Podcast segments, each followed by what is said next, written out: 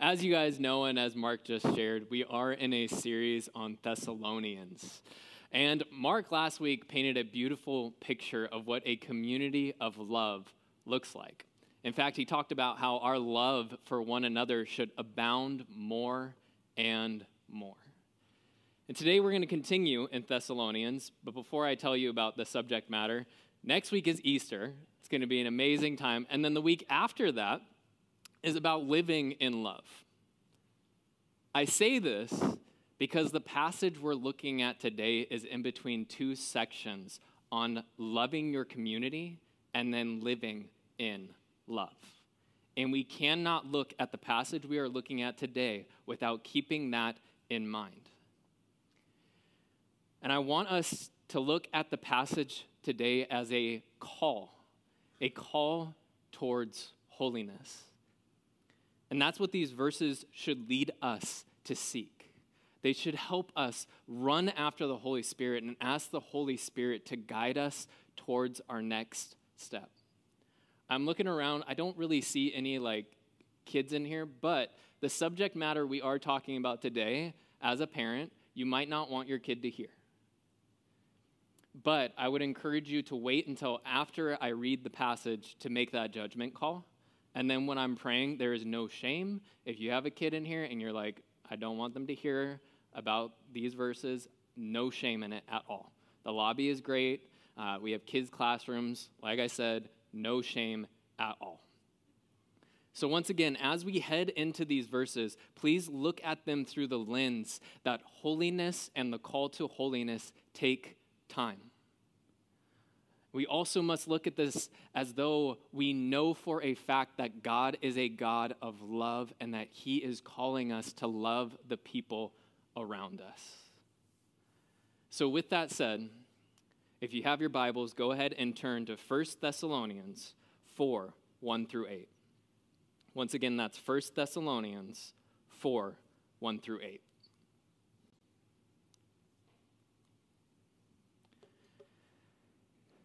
Finally, then, brothers and sisters, we ask and urge you in the Lord Jesus that as you received from us how you ought to walk and to please God, just as you are just as you are doing, that you do so more and more. For you know what the instructions we gave you through the Lord Jesus. For this is the will of God, your sanctification, that you abstain from sexual immorality, that each of you know how to control your own body in holiness and honor, not in the passion of lust like the Gentiles who do not know God. That no one transgress and wrong his brother and sister in this matter, because the Lord is an avenger in all these things. As we told you beforehand and solemnly warned you, for God has not called us for impurity, but in holiness. Therefore, whoever disregards this disregards not man, but God, who gives his Holy Spirit to you. Already, as you can tell, there's some complete silence in here, and there's some tension. We could hear a pin drop right now. But as we dig in, these parts may make us feel uncomfortable as we dissect these verses. But I want to remind you that our journey with Jesus is exactly that it is a journey. And journeys take time. Healing from your past, from your shames, from your sexual downfalls, it takes time, but it is possible. So, wherever you are on this journey, I want to encourage you to invite the Holy Spirit in to what He may be calling you to do next. Invite the Holy Spirit in to clean your mind, clean your eyes, so you can see these verses the way God intended these verses to be. I want you to realize today no matter what your past is, you are not broken, you are not a burden. In fact, Jesus died for you, and there is freedom from your past and your sin and your shame. And if you're here and you have never fallen into any sexual temptation or any sexual history at all, I want to encourage you to listen to what Paul is saying to the Thessalonians. this overall is a call to pursue holiness. So, as we jump in, I want to pray for all of us here that our minds, hearts, and bodies would be open to what the Lord has for us. God, as we dissect these verses, I pray that your truth would jump off the pages. That no matter what some people may be feeling in this room, the tension, the stress, the anxiety of what verses we may be going through, God, I pray that your love, your grace, and your mercy would shine through your words today. Lord, help me get out of my own way so everyone can see you. In Jesus' name, amen. So let's jump in and relook at verse 1. It says, Finally, then, brothers and sisters, we ask and urge you in the Lord Jesus that as you received from us how you ought to walk and to please God, just as you are, do- as you are doing, that you do so more and more.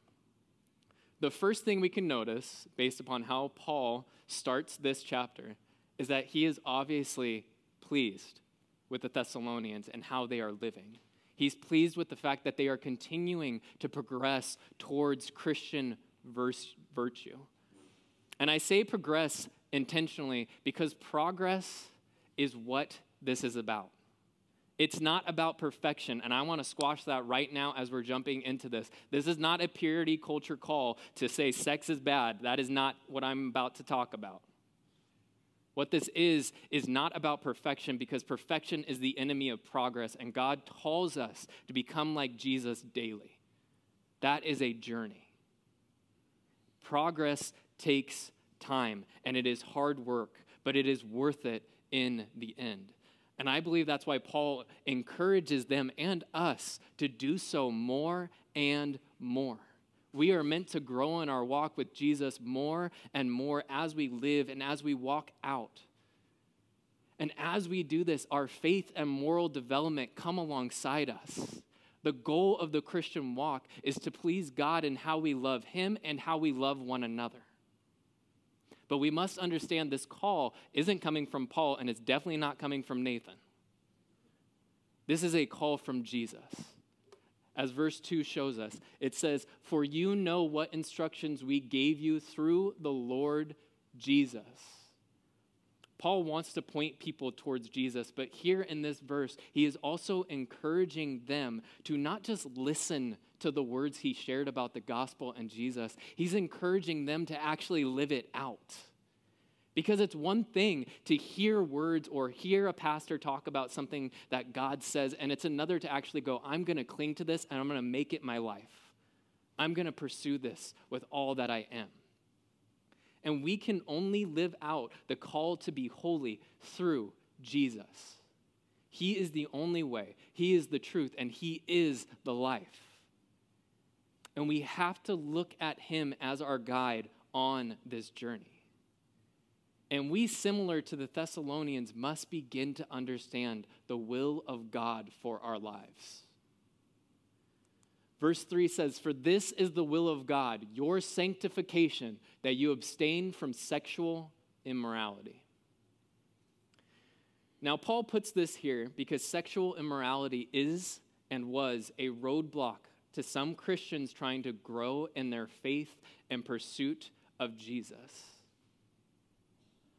Now, remember, God's will for our life is to love Him and love others. And the goal in that is that as we come to love God more and as we come to understand Him more, we are able to love people even better. Yet, our sexual immorality is a roadblock to our sanctification and growth towards Jesus. And see, sanctification is a fundamental part of the Christian journey. Sanctification is the process of becoming like Jesus. And it began at the moment of accepting Jesus as your Lord and Savior. And it continues through the work of the Holy Spirit in our life as the Holy Spirit molds us and transforms us into who God has created us to be. And this verse explains that our sanctification for our sanctification, we must abstain from sexual immorality. And the Greek word for sexual immorality is porneia. And it literally means any sexual act outside of marriage. Any sexual act, any uh, sexual relation, anything outside of marriage. This includes fornication, pornography, adultery, and honestly, the list could go on, and we don't have time for me to do that. It is any sexual act done outside of marriage. And Paul is explaining this to the Thessalonians because he wants their hearts to be focused on pursuing Jesus. See, this is not a sex problem. This is not a sexual relation problem or sex activity problem. This is a heart problem. The Thessalonians and us put sex as a God in our lives when God is like, no, sex is a gift from me. And sex, in its fullest function, is meant to be enjoyed in its fullest in the confines of marriage because two become one flesh, and that's what it's meant to be about. And before you say something like, well, Nathan's a prude, I just want to tell you about the culture that Paul lived in, and you tell me what this culture sounds like. In fact, I actually think it's worse than our culture. The Thessalonian Christians lived during a time where the culture did not see anything wrong with fornication or sexual activity of any kind, other than, of course, adultery. Um, but their reason for it is really messed up, and I'm not going to get into that. But basically, sex was just a huge part of the culture. In fact, even in some of the pagan worship at the time, sex was a primary function in their worship. And we, in our culture today, think that it's the worst it's ever been. And the truth is, it's not. We live in similar cultures to where this is being written and when this is being written. In fact, I read a commentary that was talking about new believers at that time, and it said that they had difficulty comprehending and practicing the sexual ethics that the Christian leaders taught them because of the sexual norms of that era. That seems very similar to what is happening today. And this is not just a young man, young woman problem. We all deal with this. Sex was and is an idol, and it has and continues to take place of God. And yet, Paul here is encouraging and calling us to live above the standards of society. He is calling them and us to live in a way that we say we are not going to focus on the social norms, we are going to run after what God has called us to do. And so, right now, in this moment, wherever you are at, and no matter what you have done or are continuing to do, God is calling you to take the next right step. And sometimes that's all we can do is take the next right step. And sanctification is a process of letting go of old habits and old patterns in our life that honestly just need to go and die so that the Spirit can fill us with the truth of God. So the Spirit can come in and convict us and say, no, it's time to turn and run towards this. And the point of this verse is that we and the Thessalonians are to progress and pursue holiness as God sees it. So, like I said, wherever you are at, no matter how many times you have failed, no matter how many times you will fail, the process takes time. But as God gives you the Holy Spirit and as you begin to see a way out, you gain some self control. Look at the very next verse, verse 4. It says that each of you know how to control your own body in holiness and honor. This is a call to all of us, not just men, not just women.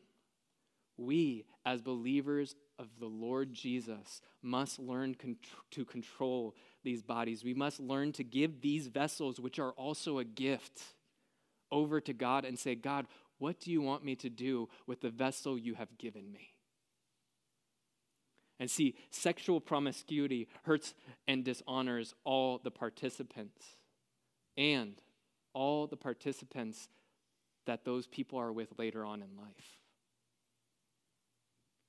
And Paul is asking the Thessalonians to gain some self control so that they can honor, so that they can love, so they can glorify the people around them. See, the body is a temple of the Holy Spirit, and to be bonded with someone in sexual activity is a whole body and a whole soul experience. Not like what our world says that it is only physical, it is only two bodies. No, when you have sex, you have sex with someone's soul.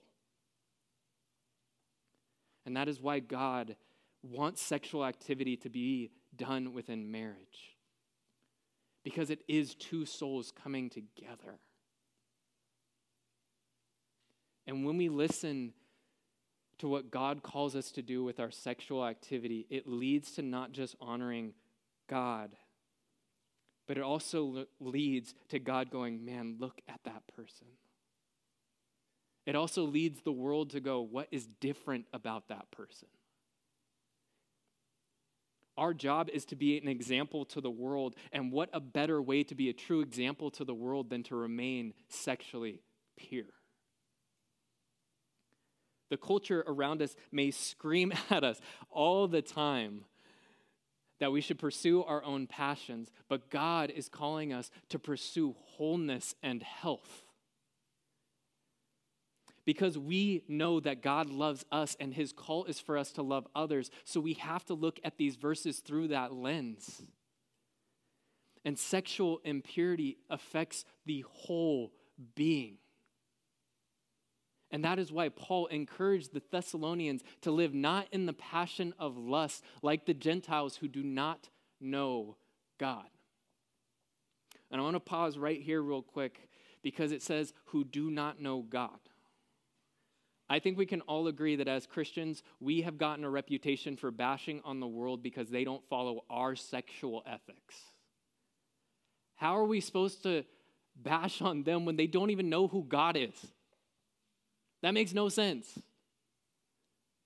Their driving force for their sexual passions is exactly that their passion. Our driving force for our sexual passions should be God. God, what are you calling me to do with this? And through our example, we get to show the world who God is. That's why Paul is putting this here. Paul wants the readers to see that the world will follow their own desires because they do not know God. And I had a professor once say to us, You will know the greatest sins of the world based upon what culture continues to pursue and push in front of you. And I think we can all agree that the three greatest sins of the world are sex, money, and power. And yet they come at us in different ways all the time, and they have different names, and there's different passions, there's different, different things all the time. But at the base level, those are the three things that continue to mold our culture. And we as Christians are not meant to be molded by culture, we are meant to be molded by God. And the guide for a believer is to follow God and know who He is. And as you grow in your understanding of God's love, grace, and truth, you begin to see through the lies of culture. You begin to see other people as God intended us to see them as people, not objects for our desire. And the truth is that culture will promote sex and porn, and they'll say that it hurts no one. But if you look up the science and the emotional side of it, it deeply affects everything. In fact, our sexual immorality taints our view of others, it messes with the brain chemicals in our minds, and it affects our entire community. And I believe that's why Paul has this as the very next verse. He says that no one transgress and wrong his brother and sister in this matter, because the Lord is an avenger in all these things as we told you beforehand and solemnly warned you. Paul, right here, is trying to explain to us that sexual sin destroys community and that God will judge it. And before any of you start freaking out about that God will judge it, let me get to that part. Let's focus on this one section at a time. The first section is about how sexual sin does not just affect your own body, although it does affect you. It also affects the person you do it with, the people in your circle, the people in their circle, your entire community, and then also that person's future spouse and your future spouse. Sexual immorality has the power to destroy communities. That's why this says that God is an avenger. And God is the ultimate judge, but also remember this God is the ultimate redeemer, He is the ultimate forgiver. There is nothing you can do or will do that can separate you from the love of God. Jesus died for you on the cross for your sins, past, present, and future. So there is this idea of giving your shame over to God in this.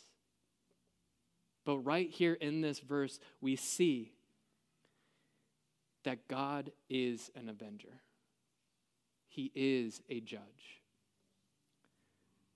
And honestly, it seems to me that the reason this says this and why I believe it says this here is that it's about unrepented sin. If you're willing to say, God, I've messed up, I need to give this to you, forgive me. I believe God is willing to forgive. I believe God can forgive anything, and I believe God can take your shame away from you. But we have to be willing to give it to Him, even if it's a continued struggle. If you're getting on your hands and knees and saying, God, I need your help in this over and over and over again, you're continuing to pursue Him. But when you say, forget what God said, I'm going to do my own thing, that's when I believe God is the avenger, He is the judge. But similar to a parent who wouldn't let their kid continue doing stupid things, you punish them. Not because you hate them, but because you truly love them. You want to see them healed. You want to see them have their best life, but that only happens sometimes through punishment. But just remember in that punishment, Jesus died for your sins and shame. God wants us to turn to Him instead of our own sexual desires. Because sexual sin has power to destroy community. And it definitely has power to destroy perception. It definitely has power to destroy the Christian witness.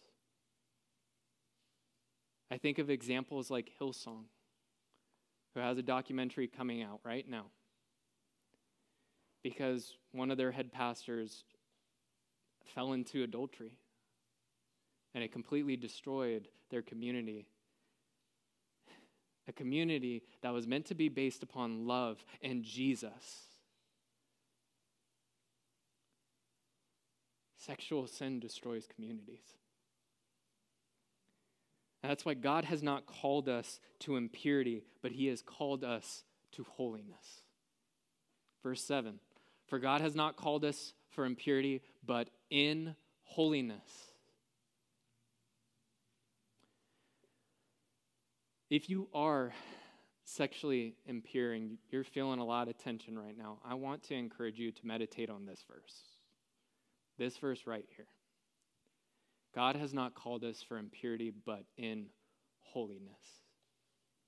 God has called us to holiness, and through Jesus, you are made worthy of that holiness.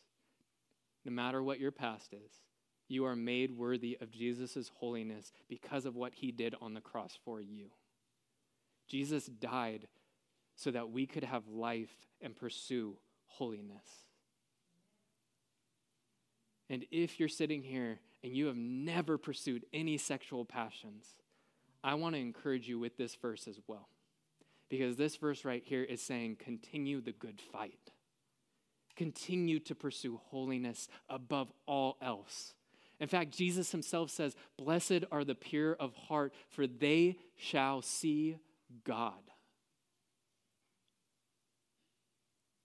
And our culture screams at us every day to pursue impurity. But we are not called to impurity, we are called to holiness. We are called to a pursuit of Jesus. And I believe that is why Paul ends this paragraph with these words Therefore, whoever disregards this disregards not man, but God, who gives his Holy Spirit to you. I believe verse 8 can be summed up pretty simply Who will you serve? Will you serve the world? Will you serve your flesh? Or are you going to pursue God? Are you going to pursue what God has called you to? And when we pursue God with all of us and when we continue to run after Him, God is faithful to give us the Holy Spirit to teach, convict, and prune us. It's not by what we do, it's by what the Holy Spirit does. And I say pruning on purpose because the Holy Spirit leads us through a journey of sanctification. And as we listen and follow the Spirit, we are pruned of old behaviors and habits. I'm not a gardener at all, but this picture really helps me understand what this means. We have the vine, which is Jesus, we have the fruit that's produced from the branches, right? But do you guys see this little stem right here?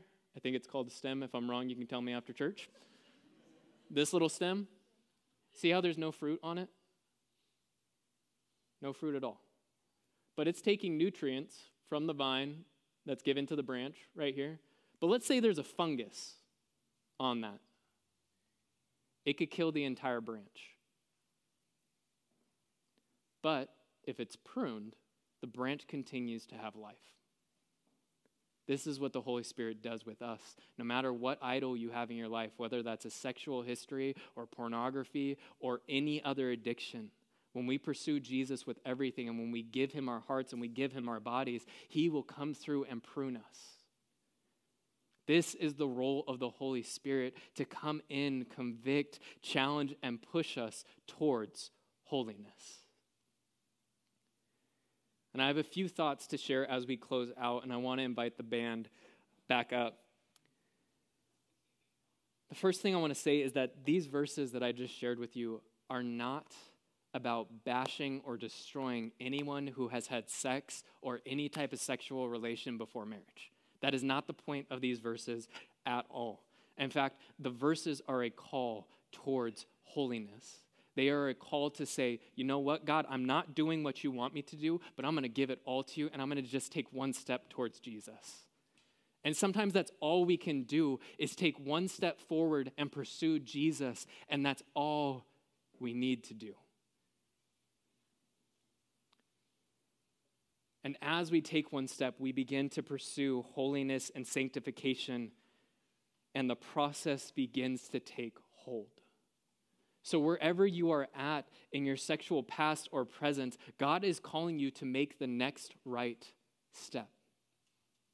You cannot change your past, but you can pursue a better future. In fact, Jesus got on the cross for your sins, past, present, and future. He got on the cross for your shame and guilt, so that the good news of this message is the fact that you can pursue a new life in God despite wherever you are right now in this room, whatever you're feeling about this message, God is challenging you through the Holy Spirit to pursue Him, to give Him your vessel, to give Him your passions.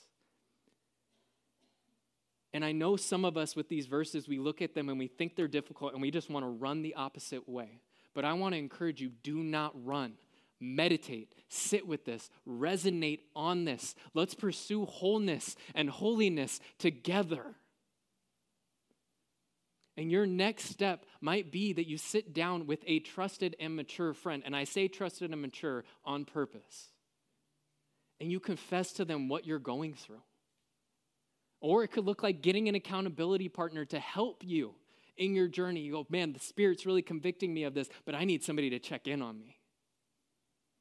Or, and there is no shame in this at all. It might be to the point where you really need counseling. And there is no shame in that. If counseling helps you pursue the way of Jesus, do it. Pursue it with everything you are. Because God did not make us for impurity, He made us for holiness. So, God, as we transition to a time of worship, I pray that we would sit on your words, that we would remember that you made us to pursue holiness and purity. God, it's not what we want, it's what you want with these gifts you have given us. Sex is a gift, our bodies are a gift from you. And so, Lord, I pray for everyone in here that is carrying a shame and guilt of their past or even what they're doing or intend to do. Lord, I pray that they would give it to you because you died, Jesus, on the cross for our sin and shame. Lord, I pray that as we sing these last songs, we would meditate and sit with you as we progress towards holiness. Amen.